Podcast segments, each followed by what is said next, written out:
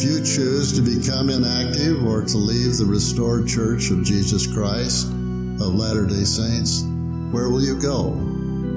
What will you do? You're entering outer brightness. But God, being rich in mercy because of the great love with which He loved us, even when we were dead in our trespasses, just in case you didn't get it in those first few, few verses, right? You, you, you were dead even when we were dead in our trespasses, made us alive together with Christ. Did, did I born myself again? No. He made me alive together with Christ. Listen, I can no more manufacture the second birth than I manufactured the first one.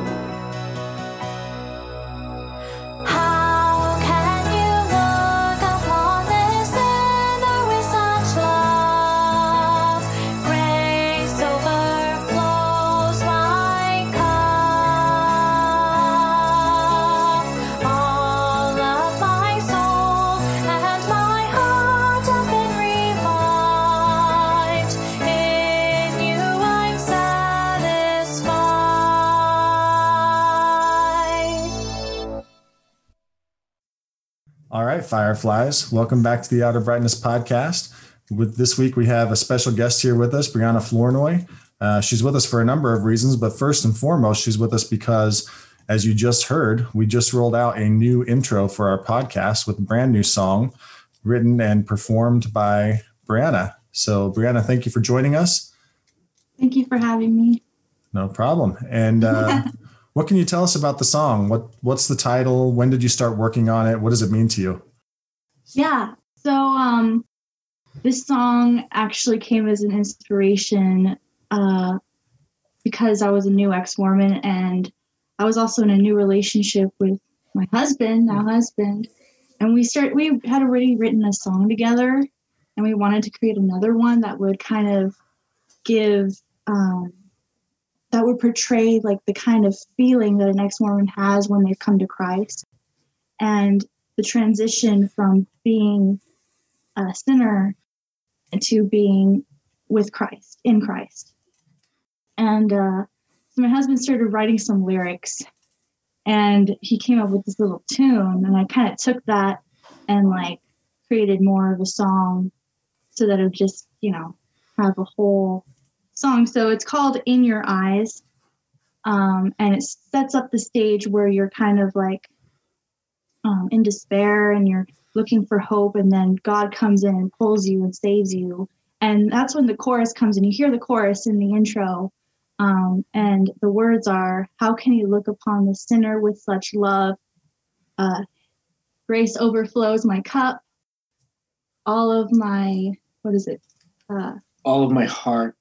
All of my soul and heart yeah. revived, my heart has been revived yeah. yeah. In you i'm satisfied. So it just shows that when you leave Mormonism, there is hope and there is life and um, beauty beyond measure.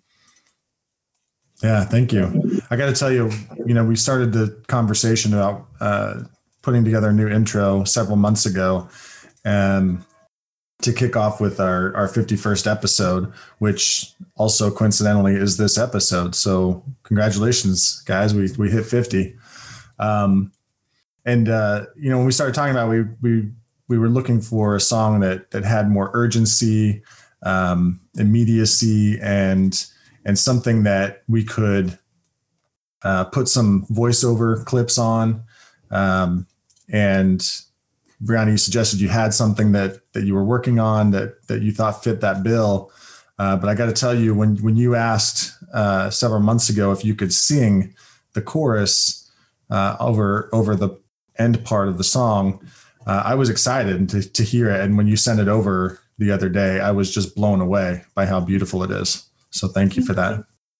Yeah, I really, uh, I really appreciated it too because uh, you know we got that quote now from uh, Elder Ballard, and it's so, it's so dark. It's so, uh, so abusive and manipulative, and uh, just it's a horrible quote. It just makes you feel you know that despair inside all over again but then it it cuts out and you hear that music and it's just so so the opposite of that. You know, you feel that uh, Mhm. that hope.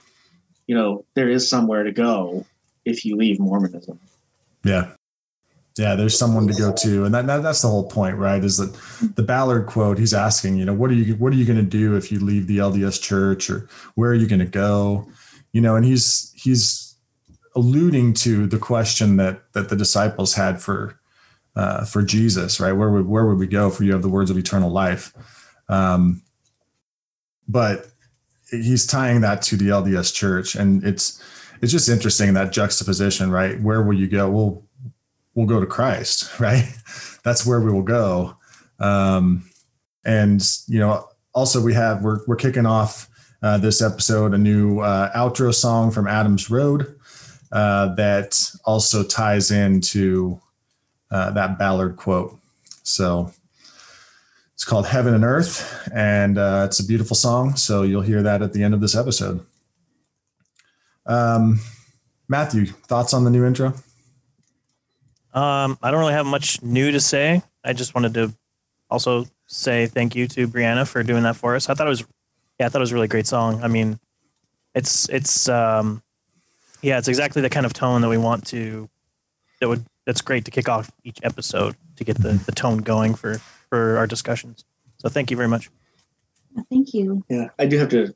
I do have to shine the the light on her a little bit because she's uh, she's always there in the background, you know, doing stuff, and it doesn't like to be the center of attention at all.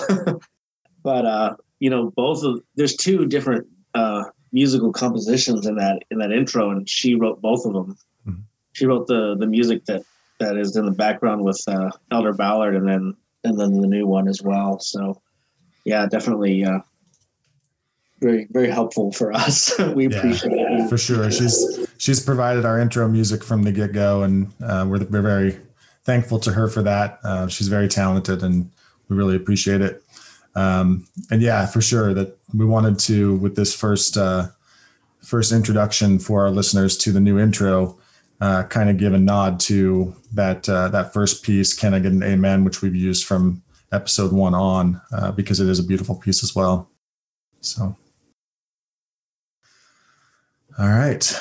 Uh, Michael, you want to kick off uh, the the topic for us for our listeners? We uh, we invited Brianna to join us for the entire time today because uh, we thought that it would be good to have a female voice and a female's experience uh, given the topic that we're discussing today. So, yeah, Absolutely. Uh, so I was filled with pride when hands were laid on my head at 12 years old and the Aaronic priesthood was passed down to me. Four years later, I received the Melchizedek priesthood the same way. I felt incredibly blessed to hold the authority to act in God's name. With this special authority, I had more right to preach the gospel and baptize people than any pastor on earth. I had more power than the Pope because only the priesthood held by my church was valid, and only it could seal in heaven what was sealed on earth. With the priesthood, I could change someone's eternal trajectory and help them achieve exaltation. The priesthood offices gave me great faith that the Church of Jesus Christ of Latter day Saints was true. I would look at Protestant churches and think, where are their apostles? How could they even claim authority without a prophet? As it turned out, the the priesthood that I believed I held was an idol that usurped the trust I should have been placing in God. If I gave a priesthood blessing and it worked, it was because of my faithfulness. If it didn't work, it was also my fault. God wasn't even in the picture. In this episode of the Outer Brightness podcast, we will be discussing one of the biggest pitfalls to leaving Mormonism priesthood authority. Uh, so first, let me let me ask this first question to you, Matthew. Um, we'll kind of go around on this, but did you uh, did you or anyone that you know experience miracles through the LDS priesthood, and how do you explain that now? So I've heard probably just as you all have, I've heard stories from people giving their accounts of moments where they thought that they saw miracles um, through an administration of an ordinance or a blessing of the priesthood, the LDS priesthood. So but in terms of personal experiences, um, at the time, I think there was one instance I could really think of and remember where I felt like it was a faith promoting experience that boosted my faith in the priesthood and in my calling as a missionary. And that was during my mission. And to be honest, um, no, I do remember where it was. It was in uh, Belgium, in Liège. Was the town I was serving in. And it was just kind of a routine lesson that we gave to a member. They called us and they, and they said, We'd like you to come over. We'd like to have the missionaries over. And so we kind of gave them a short lesson. Uh, but he said he wasn't feeling well. He had like a really bad uh, sore throat, you know, kind of cold symptoms. And so uh, he said it was, you know, he felt really terrible, you know, and physically he felt really terrible. So he asked for a blessing. So we went there, we gave the lesson. Uh, we we gave him the priesthood blessing, and then we said goodbye, and everything was fine.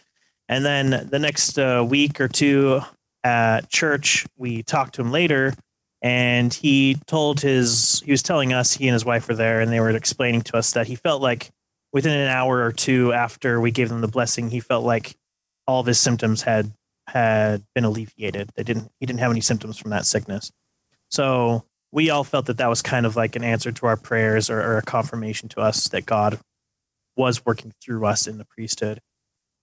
As for how I would explain that now, um, there's a there's a lot of different ways you could explain that. Um, there's I was going to recommend there's someone named Justin Peters, and if you look on YouTube, he has a YouTube channel called YouTube or sorry Justin Peters Ministries, and he is uh, oh man I should have looked up what his condition is, but he he has a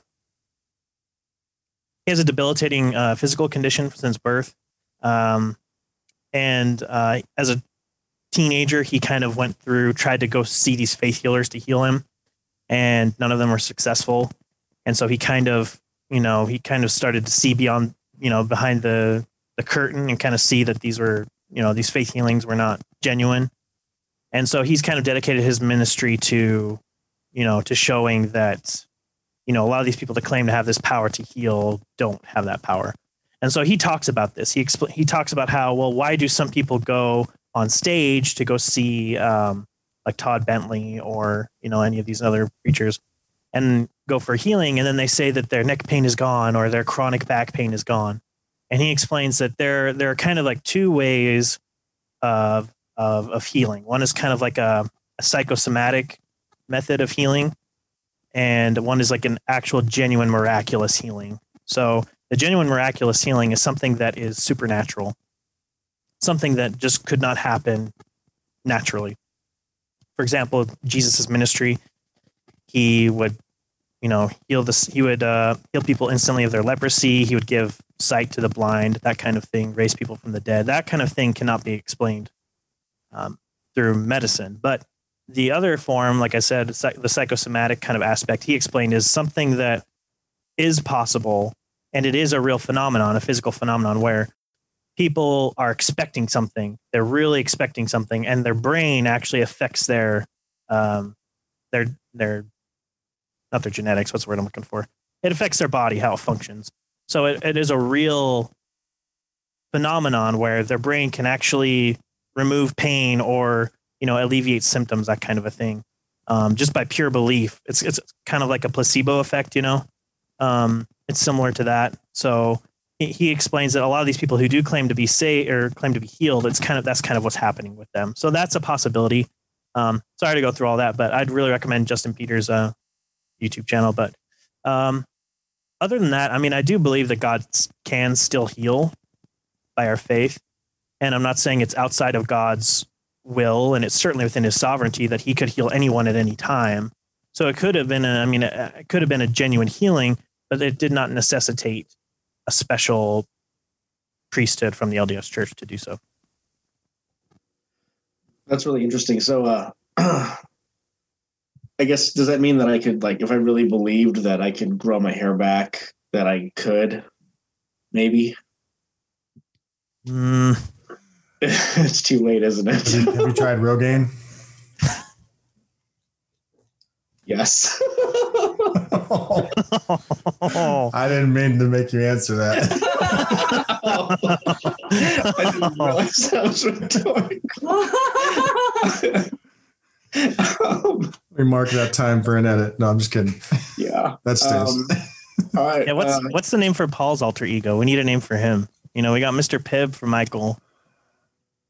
I don't know. I just call him the old fossil Paul. oh, I was thinking instead of Paul Bunyan, like Paul Onion. You know, like Oh, once, yeah. once the onion, once you slice that onion, you know, the Makes you vapor is getting here. cry. Yeah. I like it. Uh, like okay, Paul. Uh, what are your thoughts on this question? Yeah. So I don't think I ever experienced um, either giving or receiving or or hearing about someone having been given a, a priesthood blessing that was a miraculous healing. I saw many priesthood blessings given.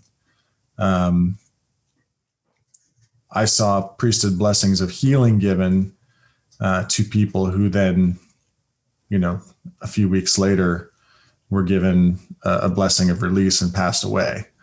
So, um, as I think every Latter day Saint has to deal with those types of situations where they start asking questions. You know, we've got this priesthood authority and we're supposed to be able to heal.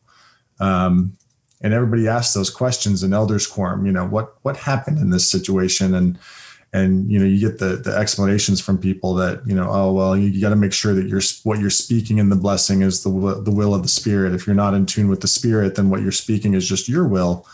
And that's not going to result in, in, in a healing.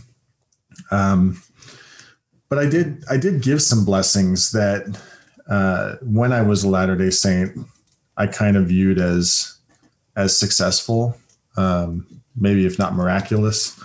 But so my uh, my sister, the this the winter after I graduated high school, had uh, gone to the institute at the local college and was uh, hanging out there for an evening of of I guess they were playing games. I don't know what they were playing, but she was she was running and and hyperextended her knee and pretty badly to the point that it sheared off part of the part of the top of her uh, her tibia and fibia bone. And um, she called me and i went and picked her up and you know helped her get into the car and took her to the hospital. And my dad met us there. And you know we were in the er waiting for x-rays and uh, casting and that type of thing. And uh, my former high school basketball coach and his two sons were brought in on an ambulance. They had been on their way home from a basketball game that evening and and slipped off the road in the snow. And uh, my basketball coach was was hurt, but not uh, not terribly badly. And uh, but one of his sons was unable to move, and they were fearful that he might be paralyzed. So my dad suggested that I go offer to give, you know, that that he and I would give them a a priesthood blessing. And uh, I, I struggled with that because I did not like the man at all. Uh, he had been my coach my junior year uh, of high school, and um, we did not see eye to eye on my skills as a basketball player. And uh, so I ended up switching schools my senior year. So I, I did not have any any love for this man at all. Um, but I went in and asked him if you know he and his son would would like a priesthood blessing, and he said yes. Um, and I didn't even know if he was LDS when I asked him. Uh, I, I wasn't that close with him, um, but we gave him and his son a priesthood blessing, and uh, his son ended up being fine, and and so did my coach. And um, he wrote me a letter uh, a few months later, just a little while before I left on my mission, thanking me for that. And so I, I did view that for a long time as like a successful uh, blessing. Um, another one was uh, when my son Curtis was uh, was little. He had uh, a speech development problem and um, couldn't couldn't speak. Um, the the noises that he made were just unintelligible noises. Um, and we, you know, took him to uh, sign language classes at my uh, my my wife's parents, their Baptist church offered sign language classes. We took him to sign language classes and learned sign language with him because the doctors were telling us that they didn't think he would ever be able to speak. And so, you know, I of course, we as a family prayed for him. I gave him blessings. Um, and then one time when he was, uh, it was 2003, so he was just about a year and a half old. Uh, well, no, let's see. He was he was uh, two two almost two and a half years old. We went out to uh, Utah to go to Yellowstone with my family, and while we were there, uh, my dad gave him a blessing, and he blessed him that uh, that he would be healed, and he would he would be able to speak.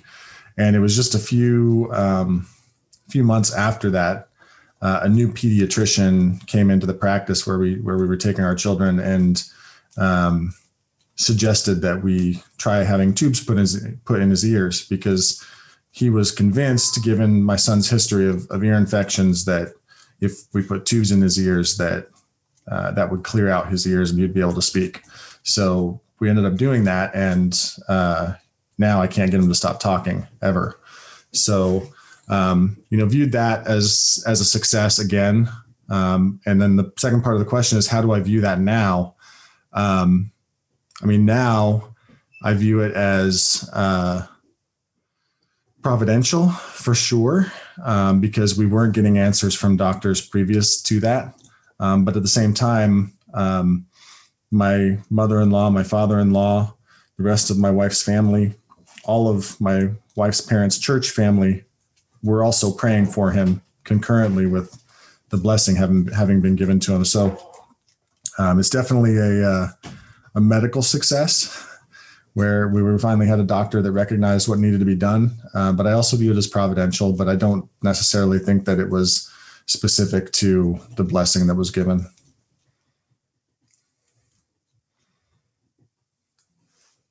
All right. Thanks for sharing that. Brianna, did you experience anything like that? I mean, I know you didn't hold the priesthood, but you know, witnessing that. Yeah, no, not really. I I got to see a lot of blessings like given like when we were sick or father's blessings uh, right before the school year. Um, and you know if you were like my my my dad would have us write down uh, what we remembered from our father's blessings and like be mindful of everything that we needed to do to be successful in school and if we were to be faithful to these things, then we'll find success. But um, so I had a couple of, of experiences myself. Um, I just, I just this one just came to my mind. But there was a a woman. I was still a, a pretty new missionary on my mission, and uh, she was less active, and she just started talking uh, about how like her mom had come to visit and and she had died during the visit and was just talking about a bunch of things. And I just had this really strong impression that she's going to ask for a blessing. And then she did.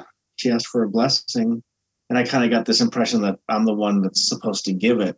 And so she wanted assurance that, you know, because her dad was wanted to come visit and she didn't want a repeat of, of what happened before. Um, so I gave her a blessing and just felt really inspired to say, you know, like you're everything's going to be okay when your dad comes and visits. And so he came and visited. Everything was fine. It was viewed as being uh, being a miraculous thing. Um, the way I would kind of explain that now is just that I, I think I'm pretty good at reading people, and I'd I've seen people like gear up to ask for a blessing before, so I really think it was just kind of me seeing the signs of what was going to happen and predicting that she was going to ask for this blessing. And I think a lot of that was just the feeling that I had. I wanted her to feel assured. And so I think that's why I said that that it was going to work out that way. And I think the odds were pretty good that, you know, both her parents were going to pass away while visiting. So, um, but then I also had a companion on my mission. Uh, he said he had a a horrible leg act or a horrible accident that injured his leg and he, he shouldn't have been able to walk and he was given a priesthood blessing and because of that you know he was able to walk again and i heard him bear testimony to that several times. Um, i have a, a i know an lds person who claims he casts out demons using the priesthood or did on his mission several times. And then my dad uh, he used to have this issue where his heartbeat would start his heart would start beating real rapidly if he drank ice water And so he'd ask me for a, a blessing, and I I do that, and it would calm his heart down. Like he it would go back to normal. And so all of this stuff uh, is they're all things that when I was LDS, I viewed it as being proof that the LDS Church was obviously true because we have this priesthood and it it does these miraculous things. Um, but I think there's a lot to consider now, um, and and probably the most difficult one to to try to come up with a reason for is casting out demons. But I think that it is possible um, that somebody can be a saved Christian in the Mormon in the Mormon Church and just not be pulled out of the organization yet. And I think there is power in invoking Christ's name. And so I don't think that that is necessarily something that the priesthood is causing to happen. Um, I think other times it could just be, you know, coincidence when it comes to these miracles. If there was already going to be a natural healing, because priesthood blessings are given quite often, and in the event that there was already going to be a healing, uh, or healing was going to take place, the the blessing gets credit for that healing when it does happen.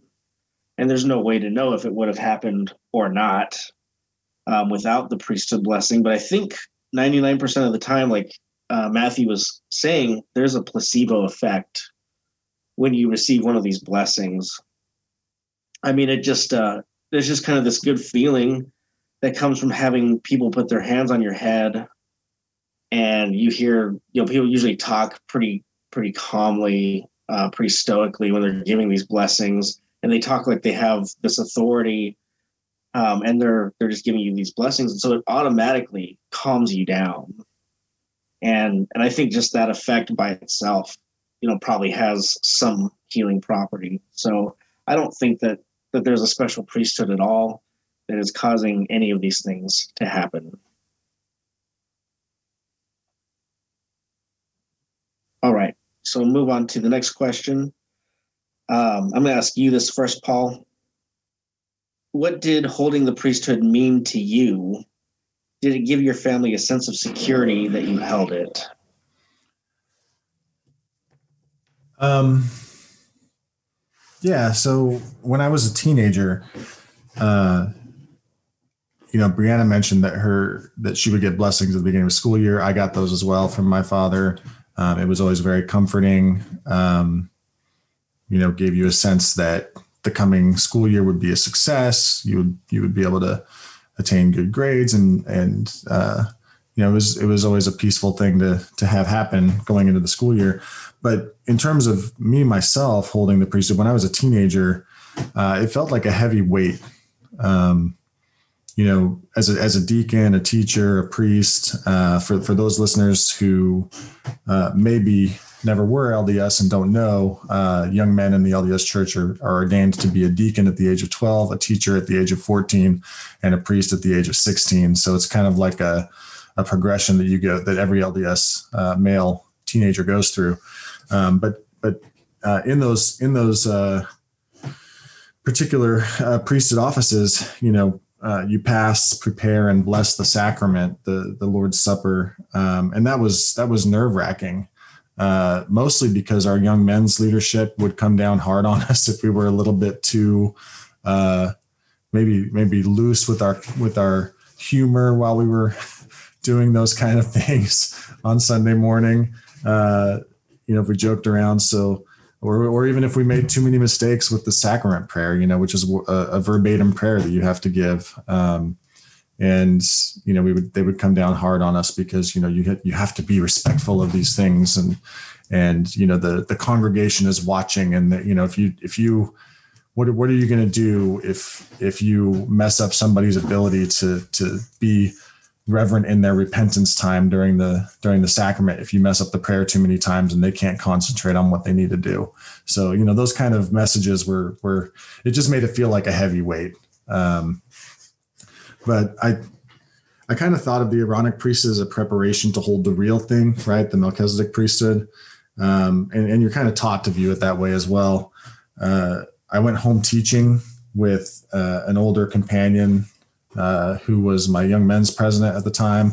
And we would go home teaching to this uh, single mother in the ward uh, whose husband had cheated on her and left her, and she was uh, a single mother working with a Down syndrome son, and her her needs both from an emotional standpoint and a and a financial standpoint were far beyond anything I could provide for or even figure out how to meet as a teenager. Uh, and yet you're there and, and you you know your calling as a as a teacher, quote unquote, in the in the LDS church is to be there and provide for that person's needs. And um, you know, again, it just it just felt like a heavy weight that I was not in any way prepared to bear.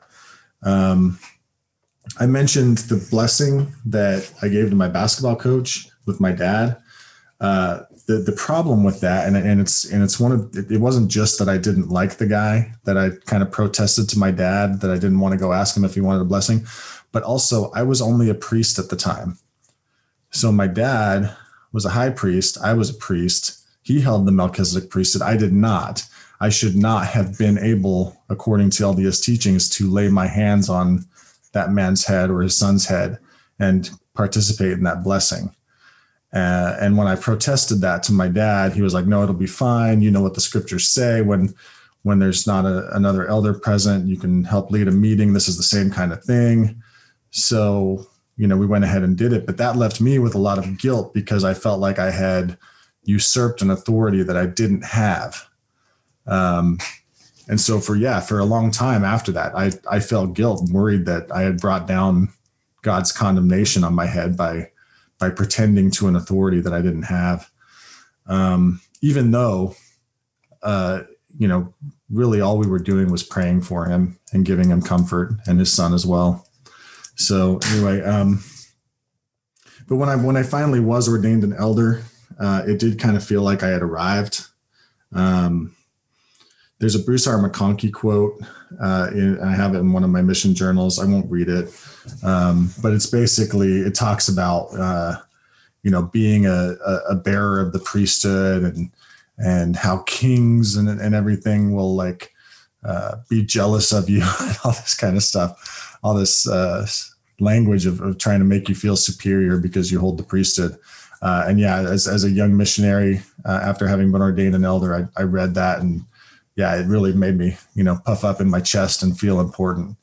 Um, so, uh, did it give my family a sense of security that I held it? Um, yeah, I think so. I think my, my children, when I when we were still in the LDS church, uh, liked getting blessings if they were sick. Um, my wife did. I know.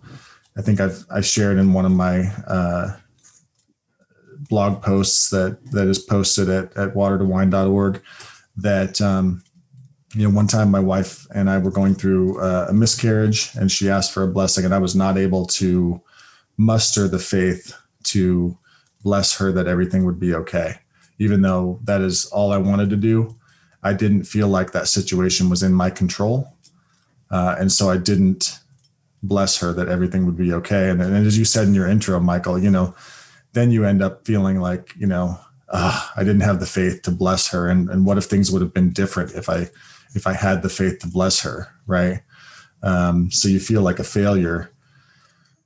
But uh, if, if God is sovereign and in control, then what happened is exactly what happened and what was, uh, what was uh, ordained to happen by God. And, and Latter day Saints do reach that same conclusion when they give a blessing and it fails. And they they reach the questions i talked about earlier. They reach the same conclusion that well it wasn't god's will.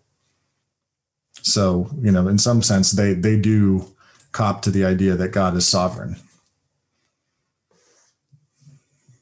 Yeah that is true. I've, I've definitely seen that happen several times it's like well i you know i misinterpreted what god's will was and you're right about what you said earlier too i mean it does fill you with with pride when you think about holding the priesthood, especially you know you think about how few people there are on earth that are LDS, much less you know worthy priesthood holders, and, and you start to think, wow, I'm really the salt of the earth. Um, but what what thoughts do you have on this, Matthew? Yeah, uh, I've got a lot of similar ideas. I've got I, I felt really impressed when I was Latter day Saint of how special the priesthood was. And we've kind of already hinted about this, but if we think about it, if we really boil it down, if we get down to brass tacks, what is the difference between the LDS church, at least when we were LDS? Um, what is the difference between the LDS church and the rest of the world? And it's the priesthood. Because, I mean, you can say, well, we have the correct teachings about God, but in the end, you know, you can still teach them those those things. You know, they can learn about it either now or in the eternities. But what really matters is the priesthood. You know, if you don't have the priesthood, your baptisms don't matter, your confirmation doesn't matter. You don't have temple ordinances. You don't have true prophets. So without priesthood, you know, that's that's what makes the LDS Church the quote unquote only true and living church upon the face of the earth. That's what, at least that's what the LDS leaders taught when I was a member. Maybe they're kind of changing how they their emphasis on things. Um, but in my family, we weren't really active, so it didn't really play a major part in my life um, in terms of like going off to school or finding a new job or something like that. You know, I didn't ask my dad for blessings. Um, I was I was fortunate enough to have my dad ordain me to um, to be an elder, so um, that was just a special experience for me at the time to you know because because my dad and I were both kind of returning to activity in the church, so it was kind of a special experience for both of us to be able to share that. Um, in terms of giving our family a sense of security, I mean, like I said, my family, my parents weren't married in the temple, um, so yeah, it was a little bit different. I, I I mean, I felt it's kind of a strange story, but I felt secure after having received the priesthood because before, when I was kind of returning to activity, I was just devouring lots of books.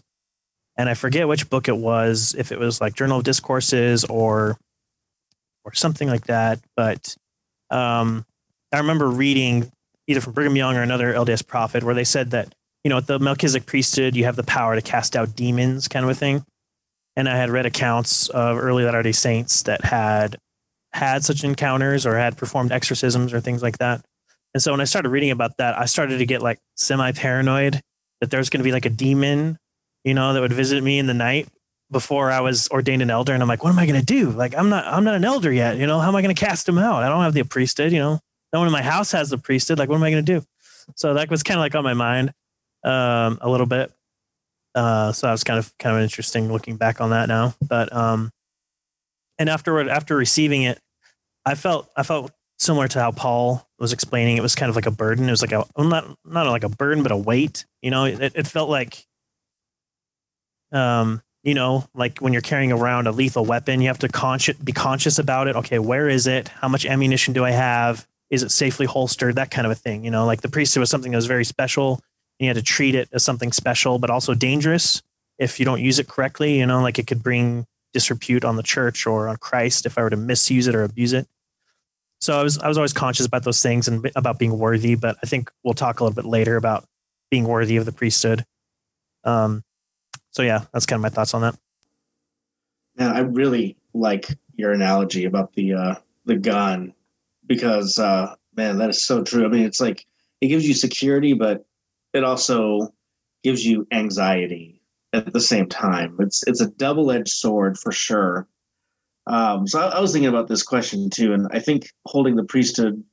If, if I want to talk about the positive aspects of it first, it was proof of my worthiness in the church that I held this this priesthood.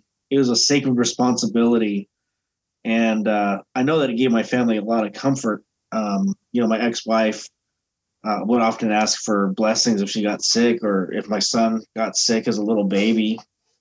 And so it was always nice to feel like we had uh, something up our sleeves in case there was ever an emergency. You know, we were never truly at the mercy of anything because we always had this backup plan, and that was for me to use the priesthood if it was necessary. Um, now, the problem with with having this this priesthood is that I had this this extra weight. Like you guys said, there was this extra accountability. And I felt like if I sinned, that it was going to be greater condemnation on me because I was a priesthood holder. So I was on a higher standard. And so I often felt, you know, just extra guilty, uh, extra condemned in my life because I held the priesthood. And I often didn't believe that I was worthy of this priesthood because there was such a high standard to that priesthood. I looked around and I saw the priesthood leaders and I thought, man, these people, you know, they, they probably never have an unclean thought in their lives. They're sitting there with their white shirts and their ties and and they would just talk like they had everything figured out, like they were veterans on the path to eternal glory and it was easy for them. Uh, I don't know. Did you kind of get that impression too, Brianna? What was it like with the priesthood in your house? Yeah. So my I had my dad. He was the priesthood holder, and um, I don't know. I guess it kind of brought a sense of security in a way, but at the same time, there was also this underlying fear um, with him and his priesthood because I don't know. He would. Uh, I I would just feel like if he were to give a blessing, and there were certain standards to follow, and I didn't keep them or things didn't turn out the way they did, it wasn't his fault. It was my fault, and like everything hinged on my obedience and my worthiness and if i wasn't worthy when i received the blessing or afterwards it like i don't know there was always this fear of shame and humiliation that would come after that. And it would always be in the presence of all my other family members and we'd always have to hold like we'd always be watching each other to see if we were you know on the right path. And i don't know it i felt like with the priesthood in my family it seemed like it was like this title and i had to like show extra respect to my father. Like he's royalty. And i don't know that's just kind of my experience. You know, you I totally forgot about that um, because there's so many different conditions for a blessing actually working, and and I always thought of of this as the the priesthood holder that my worthiness would dictate whether or not the blessing worked but i forgot that they often said that the person receiving the blessing that their faith was a factor as well. So if a if a blessing did not work then it could have been that the priesthood holder you know wasn't being obedient enough or it could have been that the person receiving the blessing didn't have enough faith. Um, but if it did work then it was the priesthood. You know it was the priesthood the priesthood always always works it always triumphs but in the event that it doesn't work it's not the priesthood's fault it doesn't Yeah. mean that the priesthood's not valid it just means that the people are imperfect or it wasn't god's will Yeah.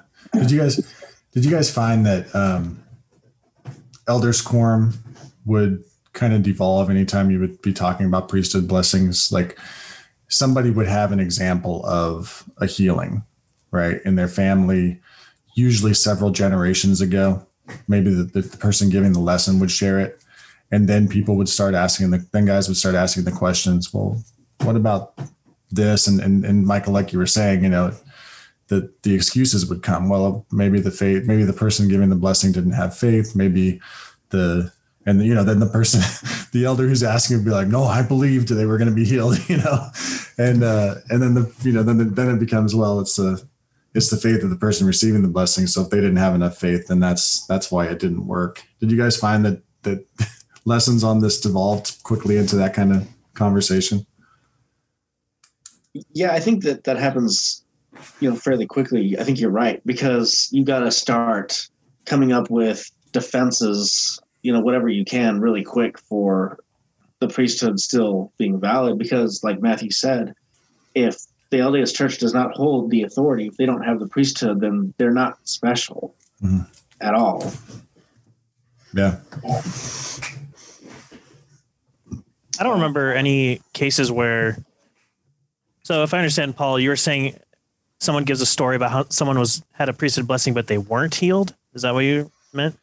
Yeah. I was a little bit like- confused. Yeah. So like a lot of times it seemed like in elders quorum, maybe the person giving the lesson would would share uh, an anecdote of someone in their family generations ago that was healed miraculously, uh, because they wanted to give evidence of of the priesthood being legitimate. And then someone in the class would ask about a about a blessing that they had given or a blessing they had received that didn't work, you know, and then then the excuses start coming out as to why it why it must not have worked. Right. Okay. That makes more sense. Yeah, I was I was a bit confused. I was like, wait a minute. I thought the story was proving that it did work. So I, I don't know. Yeah. Some some switches crossed my head. Um, I don't really ever remember cases like that um, devolving into elders quorum, but but there are there were some weird circumstances. Like got into a weird discussion on my mission about who gave uh, Adam the priesthood, and then it started talking about temple stuff, and then that started kind of a commotion. so uh, yeah, that was kind of weird. But um, yeah, as far as that, no. Yeah, I remember having a, a fairly lengthy conversation about who baptized Adam and what it must have been, but what it must have been like for Adam to be to have been baptized by the Holy Spirit. Hmm. With a with a Hungarian gentleman that was a member of the church. um, I wanted to ask you a follow up, Matthew, because you mentioned that you were ordained as an elder by your by your dad, and I was as well. Um, and I remember kind of like midstream on my mission thinking, oh, you know, I've heard all this stuff about lines of authority. I should ask my dad for his line of authority. So I asked him, and he was so my dad. My dad, when I was ordained, was a high priest, but he had been ordained a 70 when the church still had local 70s quorums back in the 1970s. And he had been ordained a 70 by uh, Milton R. Hunter. I don't know if you're familiar with that name or not. He was a 70 in the church and wrote several books that were pretty popular. Um, and so he always kind of held on to that as like, I was ordained a 70 by Milton R. Hunter, by an actual 70, an actual general authority, you know, first quorum of the 70. And and so when I asked him for my priesthood line of authority, he was like, Well, I don't know which one I should give you. I don't know if I should give you the Milton R. Hunter one or if I should give you the one when I was ordained a high priest, you know, because technically a 70 is a higher level, right? So it was just kind of interesting. Did you did you ever ask your your dad for your line of authority?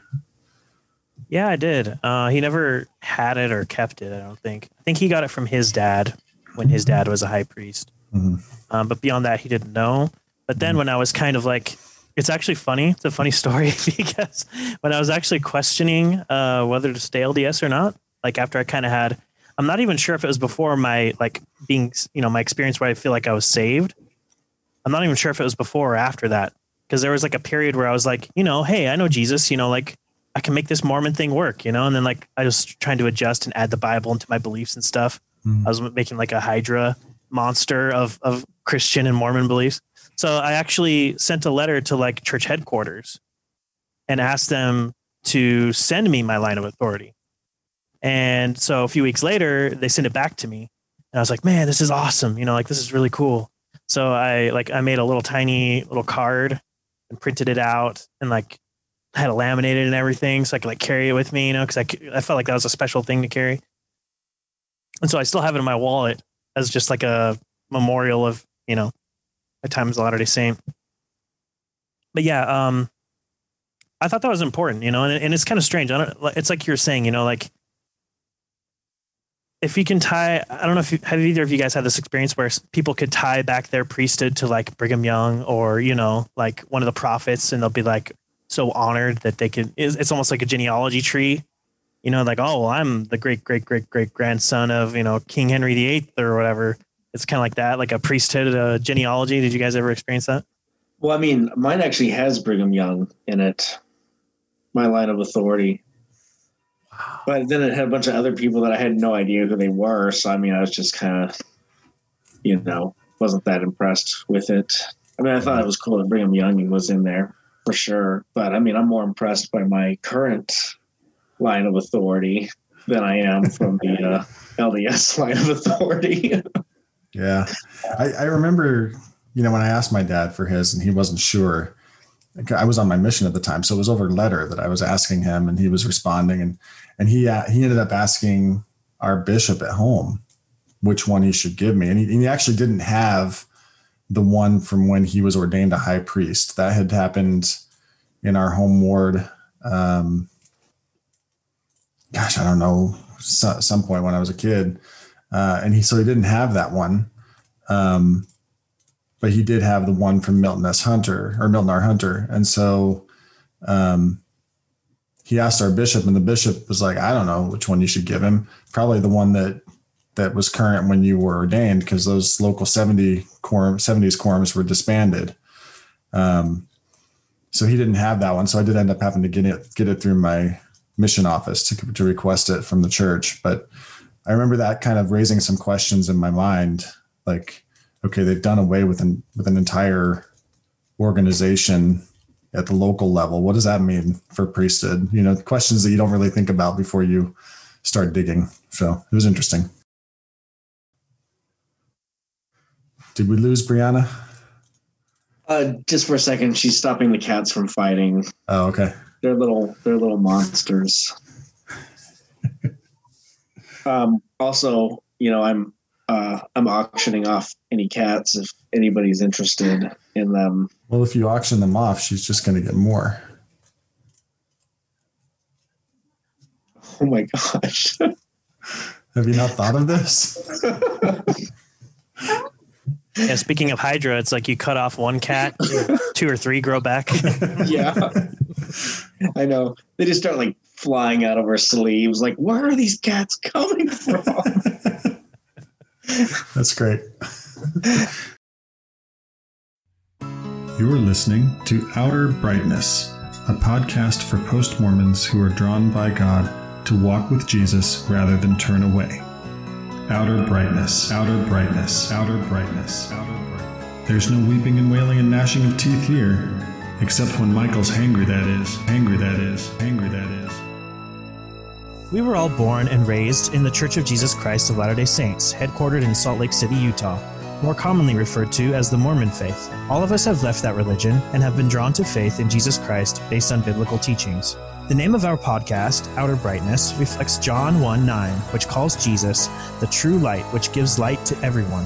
We have found life beyond Mormonism to be brighter than we were told it would be, and the light we have is not our own. It comes to us from without, thus, outer brightness.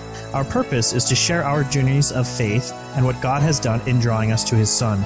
We have conversations about all aspects of that transition the fears, challenges, joys, and everything in between. We're glad you found us, and we hope you'll stick around. Hey, Fireflies. The final section of this episode contains discussion of sensitive topics, including sexually abusive questions asked of Latter day Saint youth in bishops' interviews, drug addiction, and death. We wanted to give you the option of bowing out of this portion of the episode, should you so desire. Thank you. What are your thoughts on the? What were your thoughts on the church hierarchy? Did it give you? Did it give you a sense of security? In your opinion, was it an asset or was that a detriment to the church? Yeah. So, clarifying question for you: What What do you mean by hierarchy? Do you mean all of it, like from the local bishops to the apostles? Absolutely. Yeah. Okay. I mean, all of them. Yeah.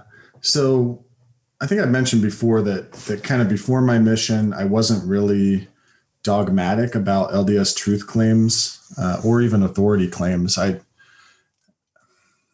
I was more of a pragmatist when it came to my my personal beliefs. Uh, for the most part, like I, I had really good friendships with people who were not LDS, and um, I viewed them at the time as as you know good kids, good friends, uh, and so I um I was a pragmatist. You know, I didn't I didn't uh, I wasn't dogmatic, and uh, so I, I kind of felt the same way about church leadership. I didn't I didn't have a strong sense of, oh, this makes us special because we've got apostles and stuff like that. It was part of my culture because it was like all encompassing in Utah, but I, I didn't feel particularly attached to that as as a necessity uh, within the church, uh, even though I imbibed on a weekly basis the teachings that made it so. Uh, I didn't feel a connection to that. I do remember. Um, I do remember feeling good though, like when I would listen to conference and I would hear a couple of voices in particular, um, Spencer W. Kimball and Bruce R. McConkie. And I think that as I think about that, it's probably because when I was younger, like really little, um, my dad would take me to the priesthood sessions at the stake center or at the or at the uh, tabernacle if we were able to get in there. And uh, so you know I, th- I think just hearing their voices reminded me of those times when i was little and with my dad and felt like i was special going to this priesthood thing this this all kind of all boys club. Uh, so yeah I, I felt that but in terms of um, the hierarchy giving me a sense of security, I, I don't think so. Um, and I didn't I didn't feel strongly about whether or not it was an asset or a detriment to the church until until I kind of went on my mission. I think in the MTC is where I really, uh, you know, I was I was facing having to go out and teach people, you know, something that that we were going to be claiming was the truth. And so at that point, I felt a real sense of urgency to uh, determine whether I believed the exclusive truth claims and the exclusive authority claims of the LDS Church. And, and at that point, yeah, I I became kind of dogmatic about it, but not before that. All right, let me ask the uh, the Matalorian what he thinks. Matalorian. Yep, the Uh, Matalorian. Mm. Eh, need some work. need some work. Um, in terms of the hierarchy, I thought it. I thought the hierarchy of the church kind of gave a lot of a lot of structure to the church, and I think it does. I think the LDS Church is probably one of the most hierarchical structures of any religion in the world. You know, maybe Roman Catholicism has a beat. I don't know, but you know they've got everything from the local all the way up to you know the very top of the church and uh, i see I, I see that as a strength and as a weakness because uh, I, I don't know uh, there was someone that was posting in one of the discussion groups about how they're so blessed to have their their prophets and we're, we're not supposed to criticize the prophets you know the lds prophets. We're not supposed to criticize them or say anything wrong about them or speak ill of them. So then it's so then it makes me think okay well then how are they supposed to be corrected? How are they supposed to be if they do something that's not in line with scripture how how are they supposed to be corrected? How are they supposed to be reproved? Um i guess they could do it to each other but if they're so disconnected from the rest of the, the body of christ then then how how is there accountability? You're basically told to not question them. So I think that's a real issue with the LDS Church. So it's a pro in terms of, you know, they've got they've got kind of like a military almost organization where you know you have a chain of command in case something comes up. You have this very structured organization to deal with it, but at the same time, it's like the higher up you go, it seems like I don't know. Maybe it's just my imagination, but it seems like there's less accountability to the people as a whole. You know, they're kind of put on a higher and higher pedestal. I mean, I guess figuratively and literally, you know, at general general conference, they're standing above the entire, you know. I guess they're they're still technically, you know, below, but you know, you, you get what I'm saying. Um, but I didn't. So there is some security there, but at the same time, it always felt like, I don't know. I don't know if either of you had these thoughts, but it felt like going back to the mission days. You know, most missionaries aspired to be the district leader, and then the zone leader, and then the assistant. You know, and when you see somebody called as a bishop, or you see them called as a uh, you know, as a council member, uh, stake presidency, something like that, you're like, wow, that guy's just really righteous. You know, like he's just living his life the right way. That's the way I want to live my life. You know, and I kind of, and, and in that sense, I was like kind of aspiring to leadership, not in the sense of, you know, wanting to hold my power over or abuse my power over people, but because like, you know, I want to, I want to work my way up because that's, you know, that's the way that uh, I can serve the Lord and things like that. And so, I kind of saw it as almost like an ambitious type of thing. But at the same time, I thought to myself, I was like, well, you know, you, you can't really make yourself uh, a bishop. You know, you can't make yourself a stake president. I mean, first of all, you got to get married, which I've had issues with. it seems like I can never make that work out. Um, but yeah, um, so I mean, there's a lot of things, a lot of things I have on my mind about that. But I think, I think overall, um, yeah, at the time, it did give me kind of a sense of uh, security. But I but I do think that it's it's way over structured. The church has way too much going on. You know, like when when we see the early church, evangelist was not a church office. You know, it was just somebody who shared the gospel. Um, there there wasn't a first presidency and then quorum of the 12 apostles and then quorums of 70 and you know like 15 million hierarchies you know? Like the 70 were just people that were empowered to go out and preach the gospel. That was it you know? Like it, it was nothing more than that. It wasn't like a special priesthood office.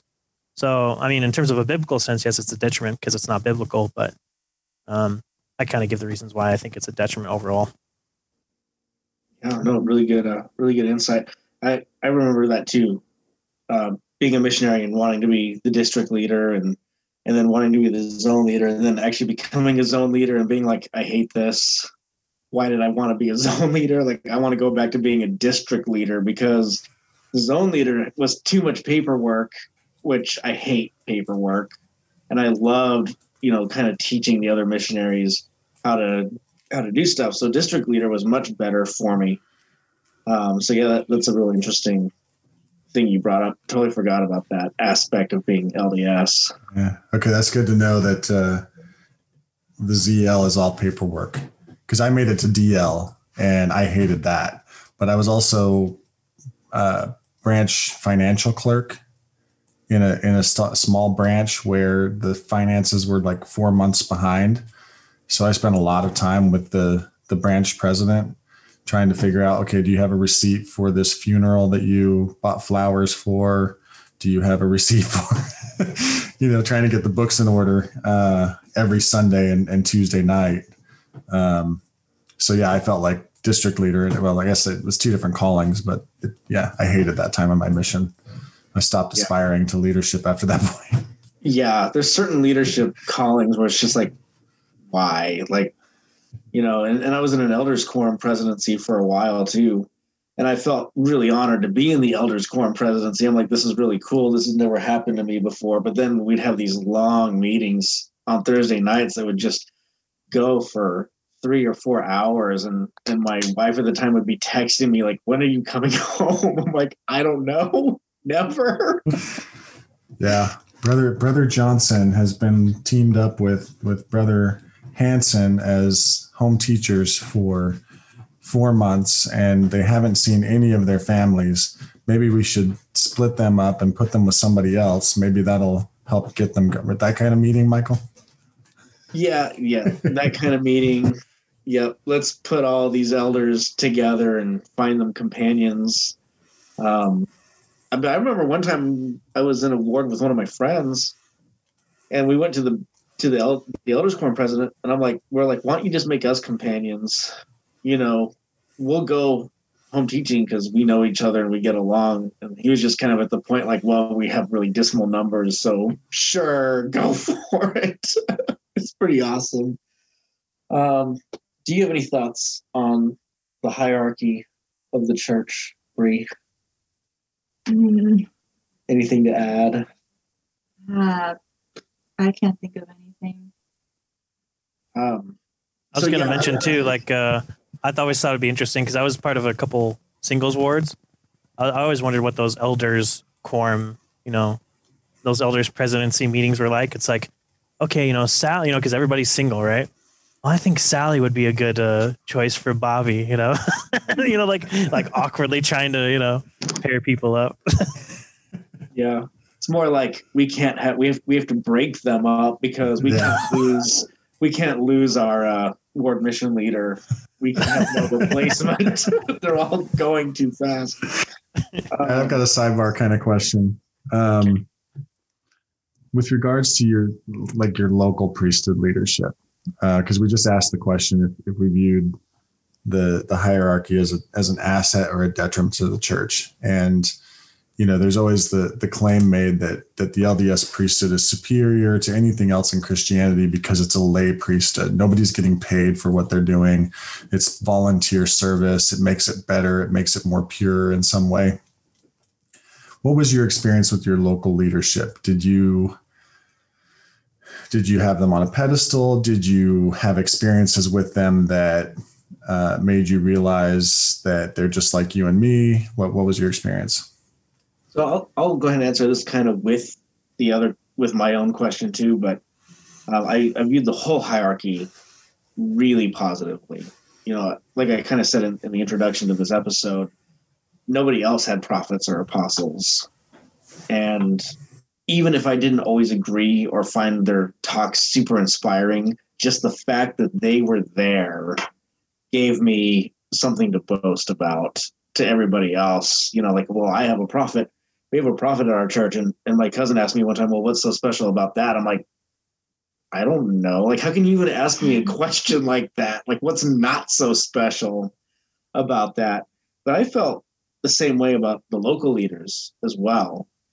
Uh, I always had really good bishops my whole life. You know, people that seemed really down to earth and that were easy to get along with, and I always felt like they were inspired and gave good advice, and and that they were there to uh, to help me grow and to listen to my problems. And so, yeah, I always put the local leadership on a on a pedestal myself.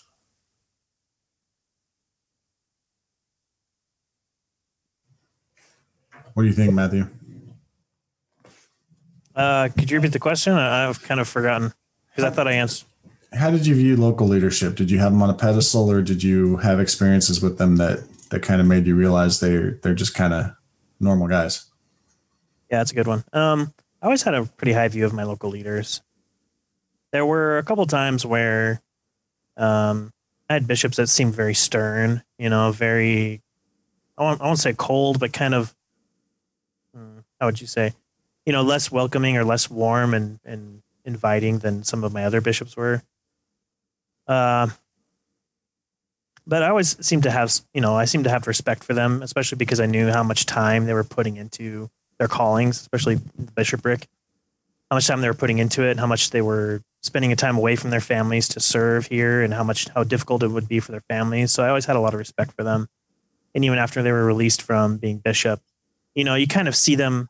I don't know about you, but uh, it always seemed kind of like they're retired bishops and retired stake presidents or whatever. They seemed like, you know, like they're they're still they're they're kind of like the trumps of the spiritual world. You know, it's like they've made so much money you know they can retire now and it's like they're just like a spiritual powerhouse that's in your ward that's not part of the leadership anymore but they're still there and you can kind of glean knowledge and stuff from them you know what i mean?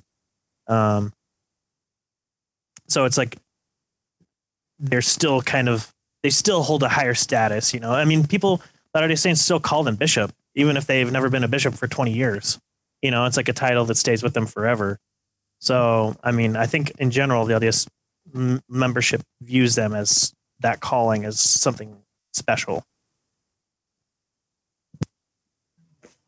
Yeah, that's that's true. Uh, and you, what you just said reminds me of kind of why I'm asking the question. So, yeah, there's that whole status thing where they remain bishop forever. I remember when I was younger, our ward was going through a changeover, or had gone through a changeover in bishop, uh, and it had, been, it had been several months. And the prior bishop walked past my mom and I while we were sitting in the in the foyer, and my mom was like, "Hey, bishop," you know, and they talked for a little bit, and then when he walked away and left, I I asked my mom. I said, "Well, he's not bishop anymore, so why are you calling him bishop?" And uh, she said, "Well, you always call them. They they remain a bishop forever. You know, you always call them bishop."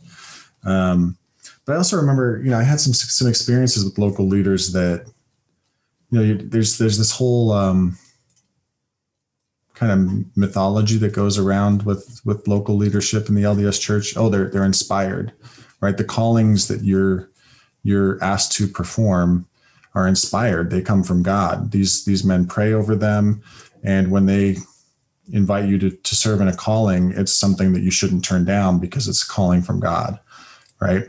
And um, when I was when Angela and I were first married, um, you know, we we had uh, two young children, and I was working, she was working, and uh, there she was doing medical transcription, and there was a period of time when uh, the volume that she had been working was severely cut back. And so our income was, and we were really struggling to try to make rent. And um, I remember going, we went to our bishop to ask for assistance, and uh, he turned us down.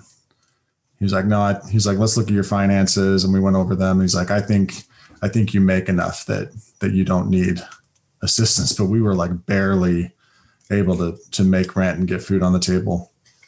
And uh, I remember being really angry with him about that for several weeks uh, until I finally just had to go and admit to him that I was angry about it and and ask for his forgiveness for being angry with him.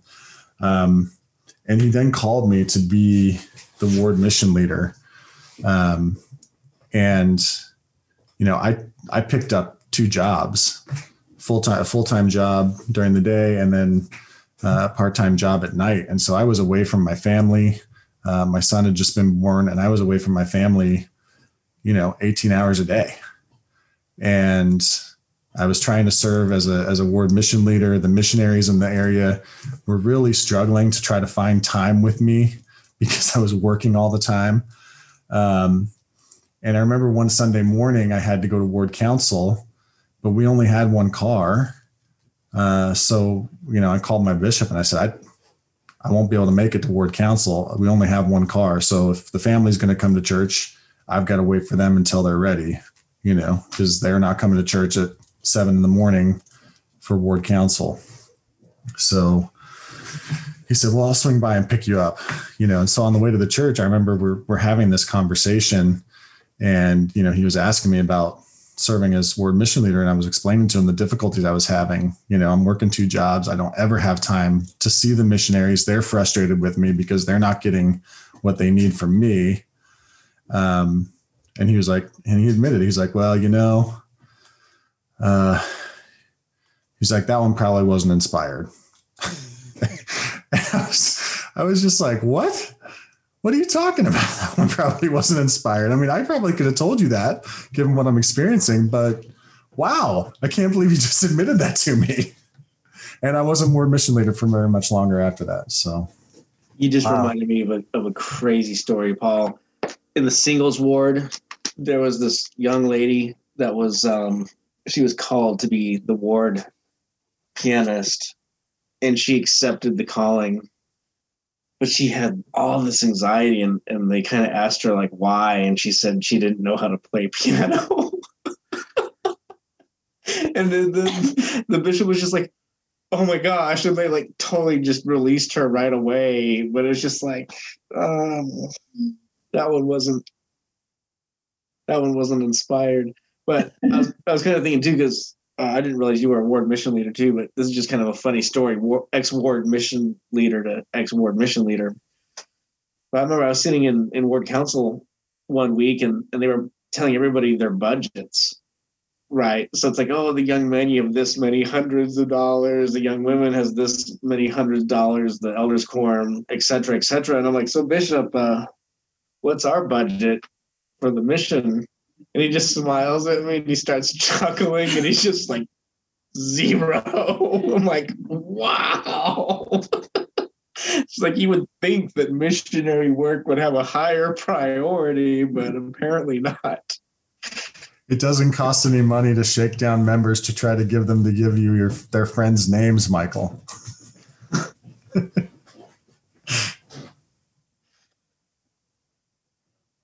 Um, did you want to comment, Brianna, on the local leadership? Yeah. Um well one one thing that I kind of just experienced as a girl growing up and uh with all that, I remember going in for like interviews a lot. Um it started from right before I got baptized. I got one interview there and uh I remember uh just when I was really young, just right when I was before I was eight and right before I became a young woman woman uh, at the age of 12 I remember sitting in there and I don't remember the exchanges that happened in there but I do remember afterwards coming out of there and I was in tears.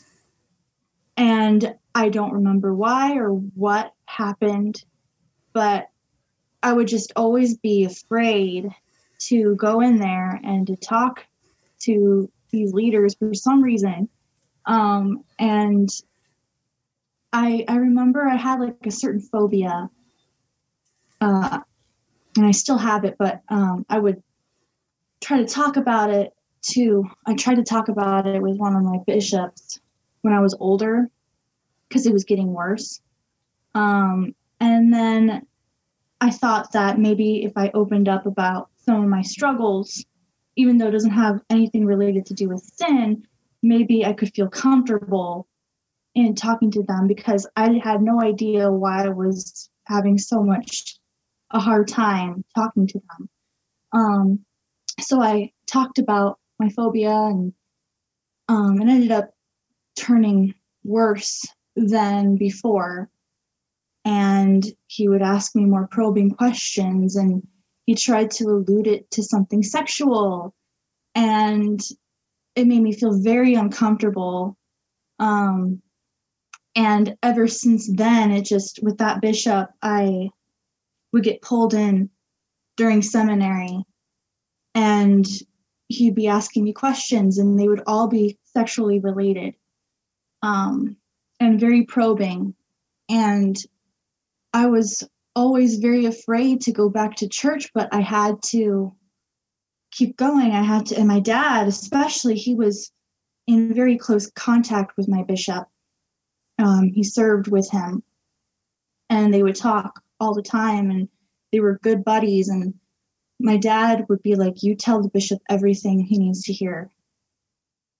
And if i find out that you don't like there's going to be consequences and there would be a lot of threats um, just kind of hidden in behind the scenes So this is one of the reasons I'm really glad that we have you um, on this episode, Brianna, because you know this this topic, you know, priesthood in the LDS Church is a very man man centered topic typically, and and I wanted to bring the woman's perspective in on this too. But from your perspective, would you say that the the priesthood was used as a tool to control you or to control people in the church? yes i would say it would be there for more compliance and um, yeah and i really struggled then too when uh, my, my father had cheated on my mom and then we found out about it and my mom tried to bring it up to the bishop and she had to sit down with him and my mom would tell me about it afterwards and say that the bishop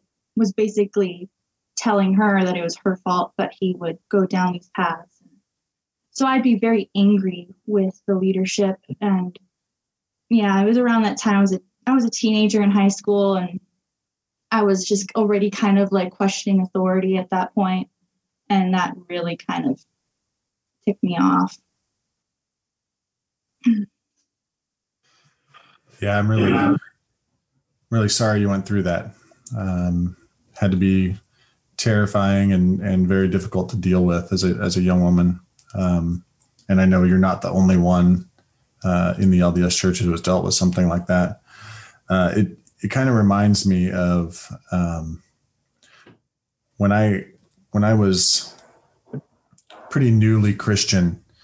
Um, I had my, there was a a friend of my son uh, who lived in our neighborhood, and I, I knew his parents, you know, because they they lived nearby, and and our our children had been friends for for several years from elementary school on, and um, I knew that this this kid's parents were going through uh, a separation and, and heading towards divorce, uh, and I and I also knew that uh, this friend's dad uh, had had he'd gotten hooked on painkillers, you know, the opioid epidemic in our country. And um, he was really struggling with that. And the the church we we attend was having men's breakfasts on Saturday morning. And I, I decided to invite this this kid's dad to come with me um, to these breakfasts. And so he started coming with me and it uh, it was really good for him uh, to do that. Uh, he he had several uh, several months of pretty consistent church attendance with us and, and men's breakfast attendance with me, and um, he was bringing the boys. Um, and then uh, one day uh, we got a we got a call that um, you know asking if we could we got a call from the police uh, asking if if we knew these two boys and we were like yes and um, they asked if we could uh, come and get them uh, from their house and keep them at our house uh, as a safe place until their mom got home. And so we did that, and uh, my my friend John had had overdosed, and his sons had found him when they came home from school that day and got off the bus. And uh, I remember it blew up my world um, because uh, you know he was coming to church. He, he seemed to be doing better. Uh, was starting to attend some meetings, and um, I remember just kind of being in free fall and and reaching out to one of my pastor mentors at, at the church and and asking for some counseling. And he said, you know, I, I would love to counsel you on this because of who you are and and you know our, our mentor mentor mentee relationship but he said i'm not equipped for this. Um, we do have people who are equipped as counselors trained uh, educated counselors. Uh, and he gave me a number of someone to call.